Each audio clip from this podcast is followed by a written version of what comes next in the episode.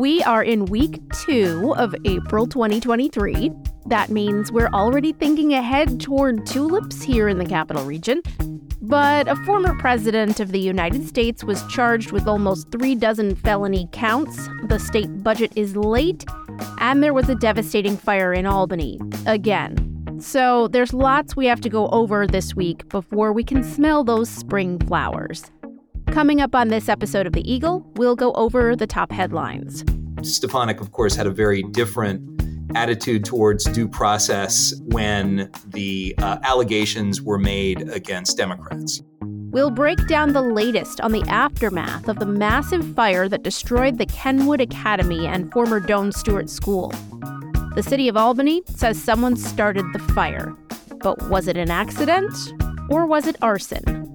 Part of the problem is that fire was so destructive and burned so hot that it destroyed any real evidence fire investigators might have been able to use. And is there a time capsule inside the Albany City Hall statue of Philip Schuyler? The statue's coming down, so we soon may find out. So it is possible we won't know until the statue's removed. This is The Eagle, a Times Union podcast, a look inside our newsroom. I'm Jessica Marshall.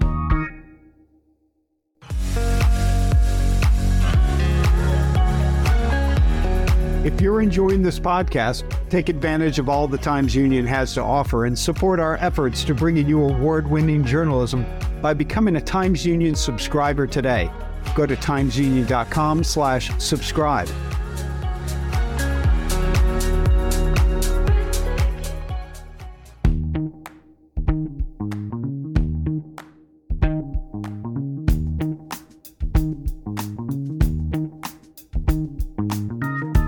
Welcome to the Eagle. I'm Jessica Marshall. All right, let's now discuss what appeared in the Times Union and timesunion.com this week.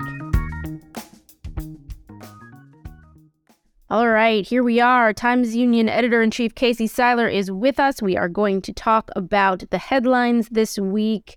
We will start with the uh, appearance in court of former President Donald Trump. That was a rather large story this week. Um, and let's talk about, you know, New York lawmaker reaction to that. Yeah, I mean, it was pretty much it was pretty much what one would expect with the former president's partisans and supporters berating Manhattan District Attorney Alvin Bragg and saying that this was nothing more than a political persecution as opposed to a legal prosecution. And, uh, uh, you know, one of the strongest among those voices, of course, was North Country lawmaker Congresswoman Elise Stefanik, who is now number three in the House and has already endorsed Trump for 2024 and put out a hail of social media posts leading up to and in the wake of the former president's arraignment, saying that, you know, she stands with Donald Trump. This is nothing more than a weaponized you know, Soros backed district attorney, which has been the kind of the level of, of rhetoric that we've that we've seen from some. But Chris Churchill, who wrote about this, noted that Stefanik, of course, had a very different attitude towards due process when the uh, allegations were made against Democrats. You know, she is she is famous for for saying that you know uh, Andrew Cuomo needed to be arrested immediately upon the release of the Attorney General's August 2021 report into his alleged sexual misconduct. She keeps referring to the Biden crime family, despite the fact that, of course, nobody in the family has ever been charged with any crime. And there you go. But Chris also goes on to to write about his own concerns that the case brought by Alvin Bragg. And once again, as I'm sure the world entire knows by now, this involves the hush money payments that were paid to Stormy Daniels in an allegedly criminally fraudulent fashion back in 2016, really in the heat of the final months and even weeks of the presidential election. That's going to be a, a long shot of a case, and based at least upon the charging documents that have been presented so far, misdemeanors uh, in the, the, false records uh, matter those appear to be a lock without a doubt but raising them to the level of felony charges is going to involve a slightly riskier legal strategy by the district attorney's office, and and that poses perils, even for people who don't like Donald Trump a lot. And believe it or not, just there are a lot of them out there, um, and could embolden uh, Trump supporters. So we we shall see, but it's definitely all coming back to New York for Donald Trump. Queen's own, yes. a lot of lot of guys from Queens that we've discussed on this podcast.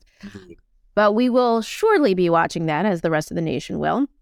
All right, let's uh, bring it back here to Albany, where, you know, really unfortunately and, and horrifically, there have been a lot of fires lately. And the latest one uh, happened on Wednesday on Grand Street. Can you tell us the latest there? Yeah, I mean, we're talking two weeks after the fire at the Kenwood property in the south of Albany.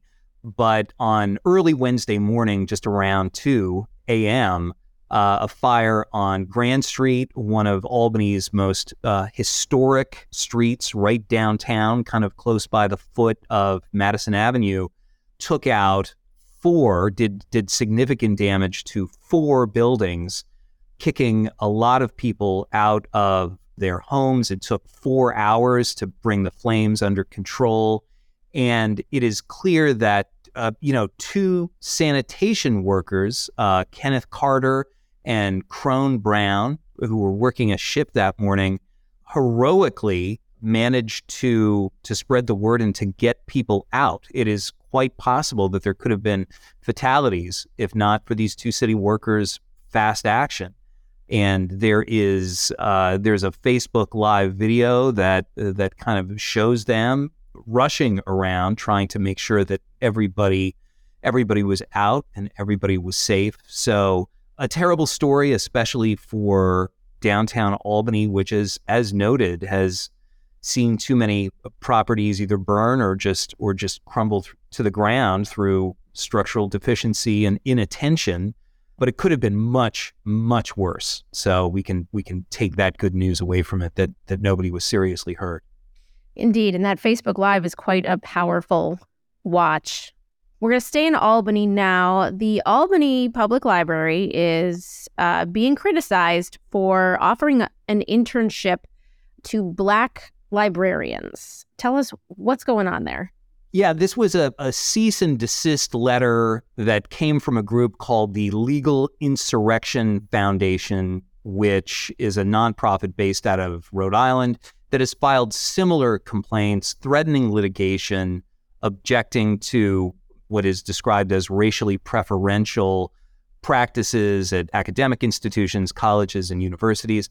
But in this case, they are taking issue with the TUI Equity Foundation Fellowship, which is entering its third summer, and it pays for two interns who must be, and I'm quoting here from the application materials, recent Black graduates of library school programs. The Legal Insurrection Foundation takes issue with that, saying it is racially exclusionary, only open to, to Black students and Black recent graduates.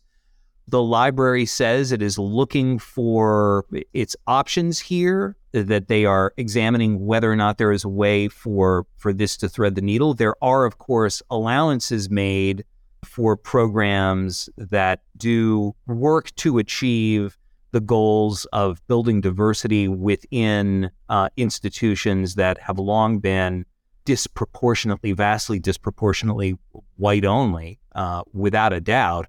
We shall see if uh, if it actually passes muster, or if the library will have to will have to open up this internship um, more broadly to others.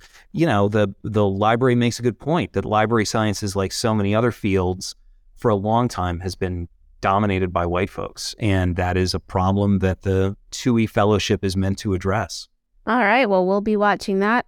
Let's move on now over to Western Massachusetts, where we had a recent update on what's going on with the Williamstown Theater Festival. It's going to be different this year.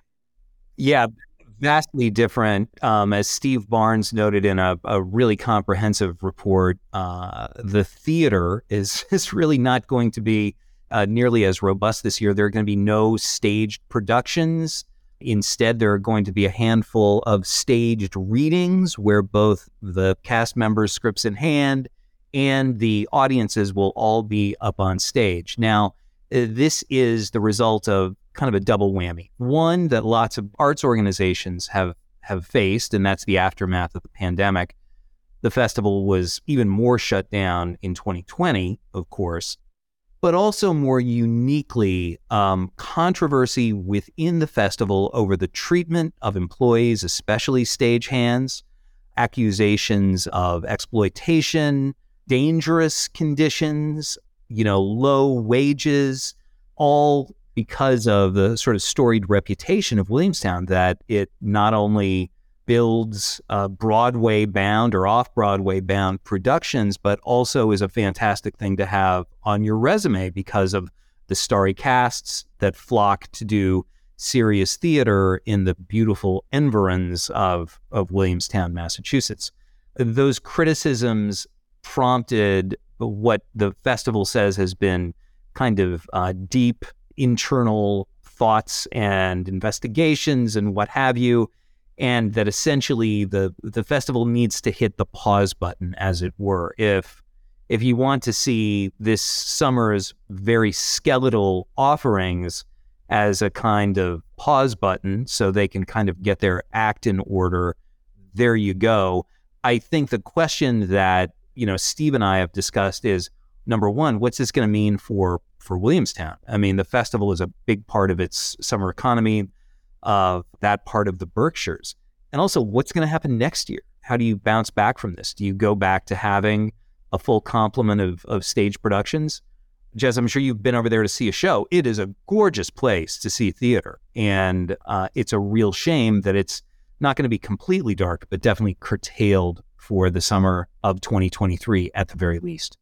Absolutely. One of uh, our region's kind of hallmark summer events there.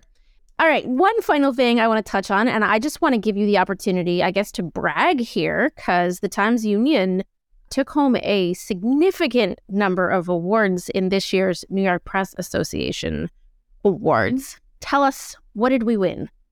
Jess, as we like to say down south, it's not bragging if it's true. But uh, no, no. Uh, uh, in all seriousness, yes, the New York Press Association, over the course of its two day meeting, uh, last weekend uh, rolled out all of their awards, and the Times Union was named Newspaper of the Year, and that's based on sort of the points that we racked up in the various categories. We were tied for that honor with the Highlands Current, which is a, a weekly publication out of Cold Spring.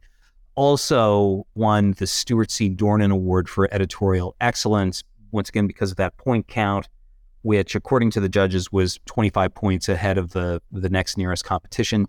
Um, wow.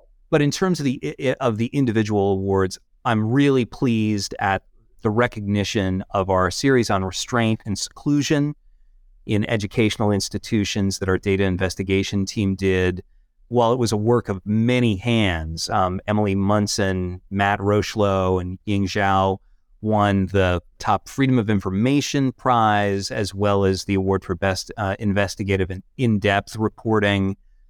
We could go on for a long time about the first place honors. Rob Gavin won for his coverage of crime. Chris Bragg, who is, has recently left us for the Buffalo News, he won for uh, his coverage of elections and politics. He, of course, did all the great stories on Governor Hochul and digital gadgets um, last year. Jeff Boyer won for editorial cartooning Shayla Cologne's series on Pearl Street, which was a very big project from just about a year ago, was honored for a distinguished coverage of diversity. And Jess, last but not least, uh, you won for your work on the podcast that we are recording right now. So, congratulations. There you go. Thank you. Indeed, that was a big honor. And I would like to point out that many, if not almost all of the folks that you just mentioned um, that won awards, we have talked about those award winning stories on this very podcast. So if you are interested, go back and check out those previous episodes. All right, Casey, we will check back in with you in two weeks because next week we're taking a little break, but we will check back in with you then and uh, have a great week. Happy Easter, happy Passover.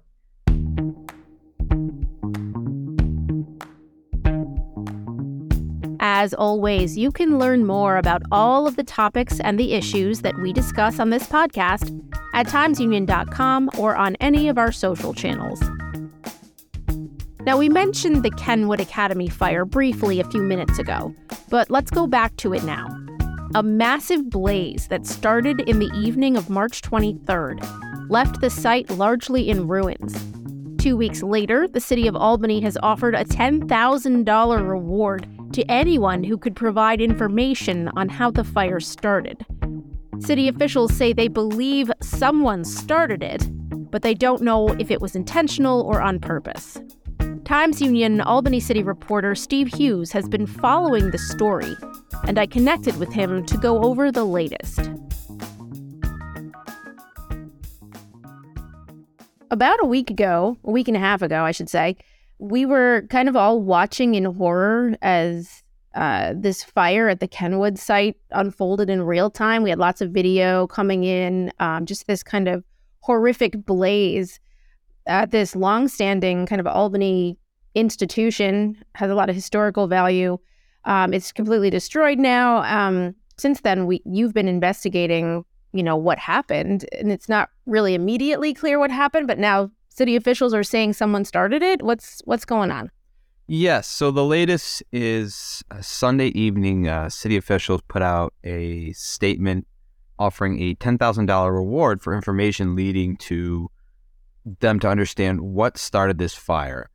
Part of the problem is that fire was so destructive and burned so hot that it destroyed any real evidence fire investigators might have been able to use. So they're asking anyone with any information to come forward to help them try and figure out what happened. They're saying that they think, based on you know what little evidence they could collect, that that it was started by a person what they're saying at this point is they can't determine whether it was accidental or intentional, whether, you know, there may have been a, a squatter there who started some type, type of fire to stay warm, or if there was a more sinister motive leading to its destruction.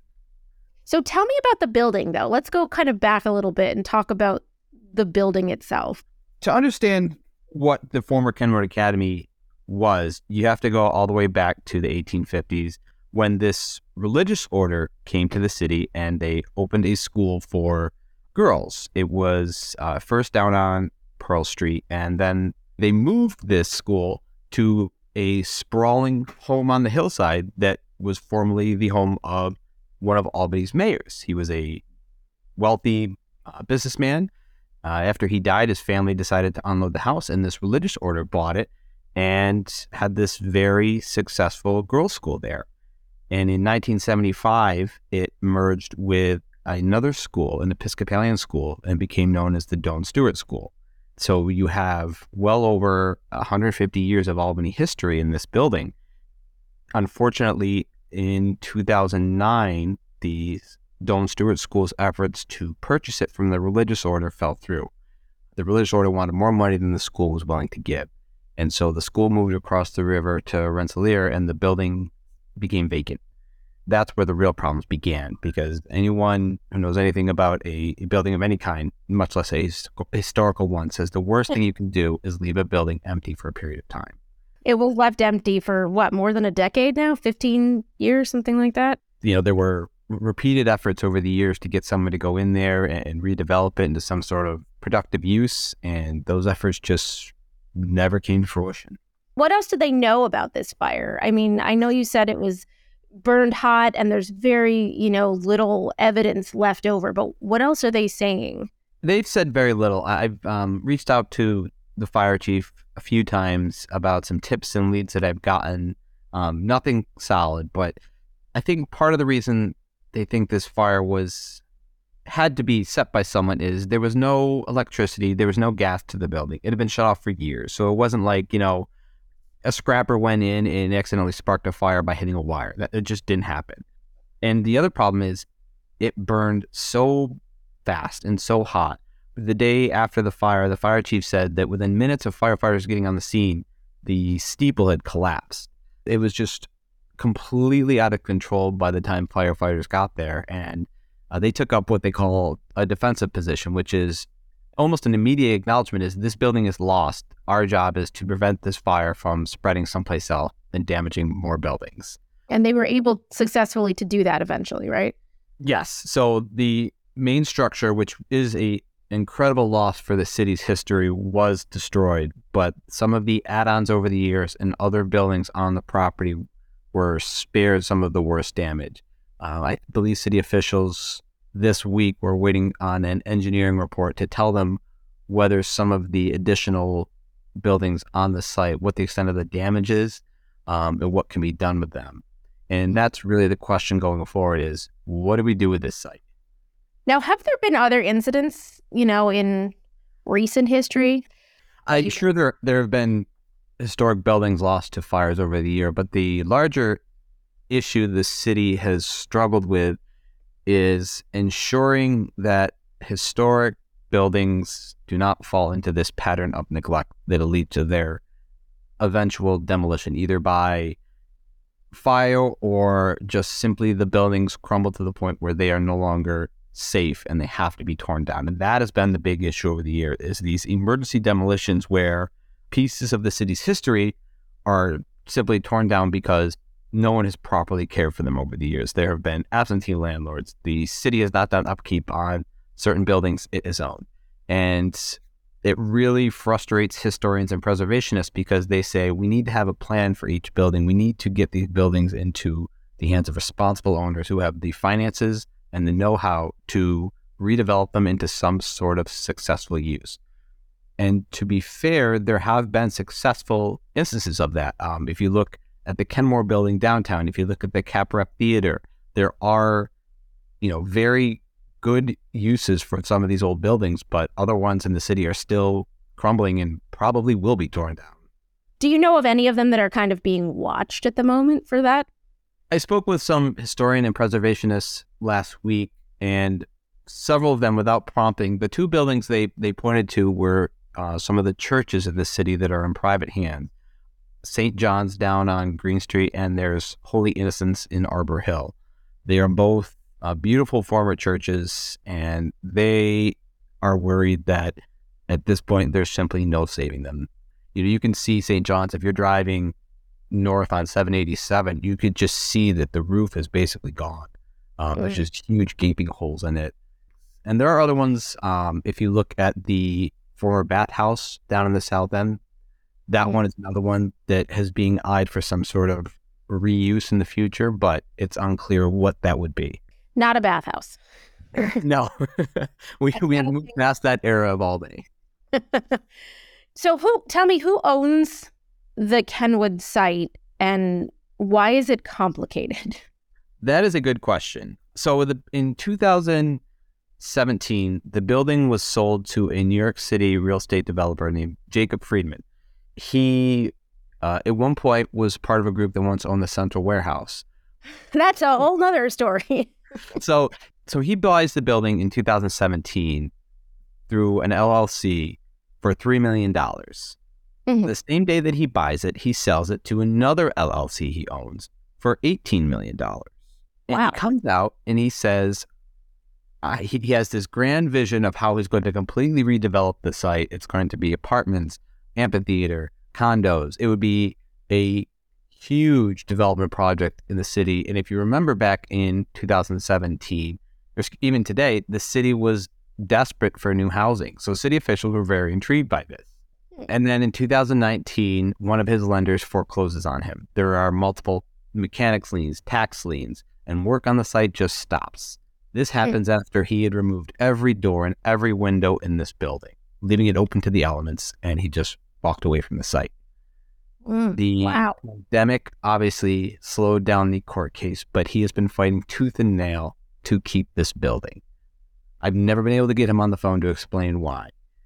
In late last year, a company called Guild Investment Group assumed the debt of the property, basically taking over the mortgage. And in January, excuse me, in February, they were able to get a federal bankruptcy judge to allow them to move forward with the foreclosure.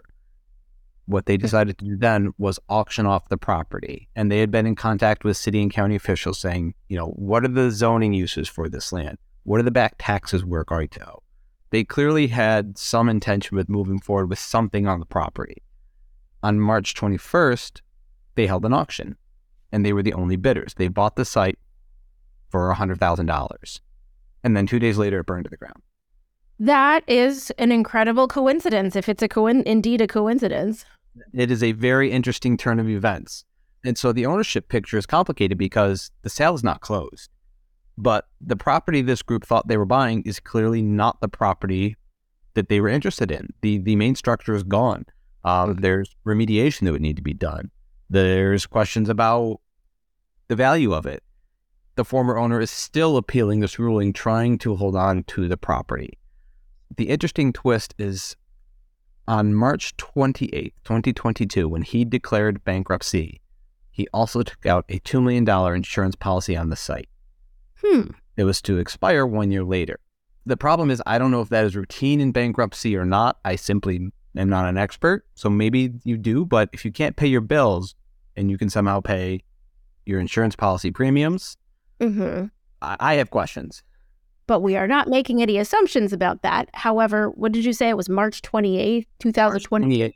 the, yeah, the insurance policy had a one year expiration date of March 28th, 2023. And the fire was March. The fire was March 23rd. So suspiciously close to the one year expiration date, I'm guessing. And two days after, it was auctioned off to the group that assumed the loan on the property. Wow. I mean, so this all could be an incredible coincidence, or there could be something deeper there, which is what you are looking into now, right? Yes, and and that's part of the reason that I think city officials are very very interested in having someone come forward with some information on what happened here, because I, I'm quite sure that these investors also have questions as well. Well, this is shaping up to be giving the Central Warehouse saga a run for its money. you know, I will I will simply point out that August 2017 was a very unusual month because that was the date that Evan Blum bought the Central Warehouse and that Jacob mm. Friedman bought the former Kenwood Academy. Oh So mm. I don't know what it was in the universe that aligned, but it was a bad month for Albany real estate and redevelopment. After the break, there might be a time capsule from 1925 inside the Albany City Hall statue of Philip Schuyler. That's slated to come down soon, and we'll get to the bottom of this mystery.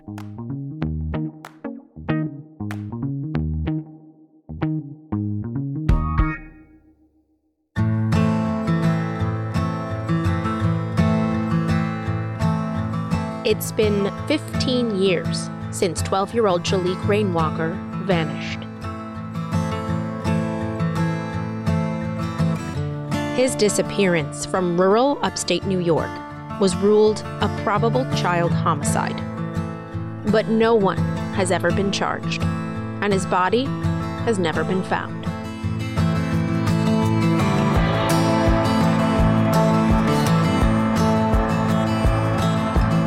This is Rainwalker, the Lost Boy.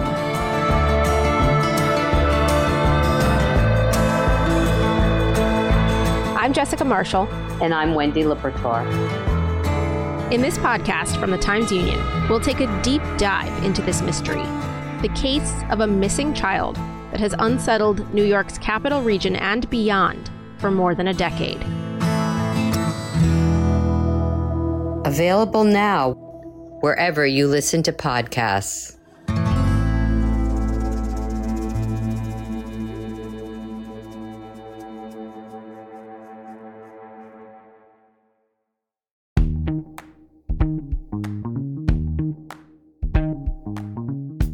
Welcome back. You're listening to The Eagle, a Times Union podcast. I'm Jessica Marshall. In the spring of 2020, Albany Mayor Kathy Sheehan ordered the statue of Philip Schuyler that stands outside City Hall to be taken down. Schuyler was one of the most wealthy and prominent Albany citizens in the mid 1700s. He was a Revolutionary War hero and a senator, and Alexander Hamilton's father in law, but he also owned enslaved people. Here's the mayor speaking about the need to take the statue down three years ago during a Times Union panel discussion.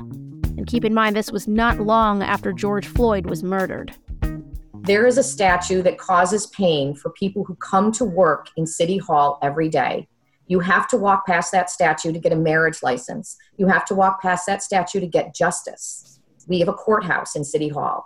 And I am uh, feel very passionately that um, we have to be responsive to that pain in our community. And that doesn't mean that you dismiss it and that you, you know, uh, uh, that you that you pretend that it didn't happen.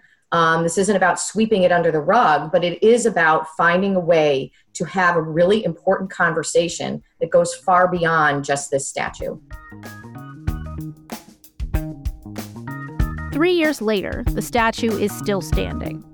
But the city says the statue's removal is imminent, though there's no announcement of a date or a time. They say it will go into storage. The renewed push to have the statue removed was sparked in large part by a group of Albany High School students through the Young Abolitionist Leadership Group at the Albany based Underground Railroad Education Center.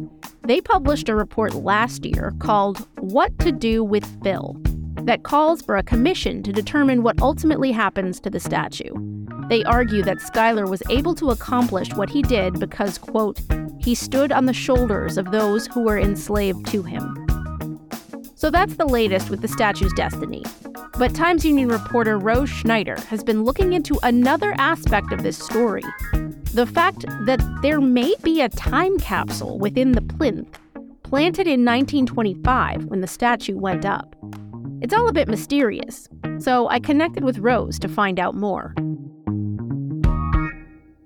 So, you learned recently that there is potentially a time capsule in the statue and the base of the statue, perhaps, that would be inevitably unearthed if and when the statue comes down, right? I first did the story, I think it was um at or around St. Patrick's Day, about the mayor's office announcing that the statue would come down in the coming weeks. And I got an email from a reader saying they had heard there was a time capsule. So you did check it out. And what did you find? Mm-hmm. I did a search, and the initial search just gave me the July 2020 newsletter from the Saratoga chapter of the Sons of the American Revolution saying that they had uncovered on like ancestry.com a program that listed the contents of a time capsule that said it was encased in bronze within the statue. I reached out to some like, you know, museums and historical groups and they didn't really have you know much to say on it they you know they said oh if that's true that'd be really interesting and the only other clue i had was that when i messaged the uh, mayor's office uh, her chief of staff got back and said yeah we've heard about this so it is possible we won't know until the statue's removed shortly after that i got a hold of the city of albany historian who said yes i've seen these documents and they should indicate that there is one inside I reached out to the Albany Library and this weekend was able to go down and look at like one of the copies of it in its original form. And that's how I initially confirmed it was this listing in the program that said contents of bronze chest encased in monument. So I'm dying to know what is inside the time capsule. It includes 10 volumes of a series called the Munsell's Annals of Albany, which are basically, I believe, like going over all these lengthy history and directories of the city, an atlas, maps, photographs, memorabilia, coins, I think, currency, that sort of thing. Interesting. And yeah. And then the other two things that were also helpful were there were two Times Union articles. And one of them was from 1925 when the statue was unveiled. And they were going crazy about this unveiling. They had four front page stories devoted to this. They had discussions of the statue and its sculptor. They had one just talking about the person who commissioned this. And they had, you know, a review who was going to be part of this unveiling ceremony. Big, big news. Yeah. Um, I mean, the, one of the things that they mentioned, the person who commissioned it, uh, George Hawley, like, you know, they talk about how he was like, you know, part of the yachting club. You know, it was very 1925 in Albany, you know, the reason that the statue even exists is because he commissioned it in memoriam of his deceased wife, Theodora Hawley. And I included an observation from the group of students who had recently um, submitted an essay that the city of Albany kind of used as their reasoning for wanting to take the statue down now. And in talking about the historical significance, they mentioned that they were kind of confused why this statue, which was supposed to be like this pinnacle of like sort of masculinity and a war hero and Albany's most famous native son, I think was one of the quotes about him, um, was being used to serve in memoriam of this man's deceased wife, who in the program, you know, they talk about that they both loved the city of Albany. They were philanthropists, you know, that she loved flowers and their conservatories. And then they go on to talk about George Hawley being, you know, a scholar of the, you know, American Revolution and all that. I think looking at how they just talked about Schuyler as a politician and a war general and this one of their more famous figures out of Albany, I definitely think they probably didn't imagine that less than 100 years later, there would be kind of this reckoning for him because he was a slave owner. I'm sure it didn't um, even occur to them in the slightest. Yeah. You know, this guy owned human beings, uh, over a dozen of them between his two estates, and, you know, he is outside of city, you know, Albany City Hall. So there's been no clarity on when this statue is going to come down. I mean, the city is adamant that it is coming down, but there's no clarity as to when. And when it does happen, whether or not they will make this time capsule kind of publicize the time capsule, show it to show it to the media. Like, what are you hearing about about that? There has been no update since on this. I did swing by on Saturday by City Hall after I looked at the records just to be 100% sure it's still standing. But um, Yeah. they have said it was going to be in the coming weeks, and it's been the coming weeks. There's the issues are that it's expensive, right? That it, it's expensive to take the statue down, and they're not sure what's going to happen to it, although they're guessing that it'll go into storage. But I believe the initial kind of hesitation was where is the stat was supposed to be where's the statue going to go? But then last month when they announced it, they said we'll figure it out, but for now it's going in storage. Mm-hmm. Which is, you know, a little different when they initially were like, well, it's going to go somewhere, but we can't just like throw it in a closet. Too big to go into a closet. That's true. It's nine feet tall. yeah, it's much taller than it looks from you know where you're holding it on the ground. Yeah. This is kind of a at least it intrigues me as a story like you know maybe not what you'd usually be working on you know when you're just kind of in for a, you know the dailies but this something about the story must have intrigued you right and kind of went on a, like a little mini adventure to to confirm this i mean tell me about that Yeah, well, like I said, I mean, this all started with it all started with an email from a reader saying, Interesting. Have you heard about this? Basically, at first, every single, you know, comment that I could get from someone was, Sure, it might exist, but, you know, we don't know. But yeah, it was just like this series of coincidences, too, of like, you know, someone happened to have you know a back channel to these historic archives and was able to pull up the you know the documents confirming yes this does exist for all i knew this was you know it was going to be a wild goose chase so i think that was definitely part of what was intriguing was just like you know does this actually exist or not i i, I don't know it's it's not a sure thing yet All right, that's it for this week. I'm Jessica Marshall. We'll be back next week with another look inside the newsroom here at the Times Union. In the meantime, check us out on Facebook, Twitter, YouTube, and Instagram, or head on over to timesunion.com for the latest news and features. The Eagle is a production of the Times Union. It's produced and edited by me, Jessica Marshall, with help from the Times Union digital team and the newsroom. Special thanks this week to Casey Seiler, Steve Hughes, and Rose Schneider for their contributions to this episode.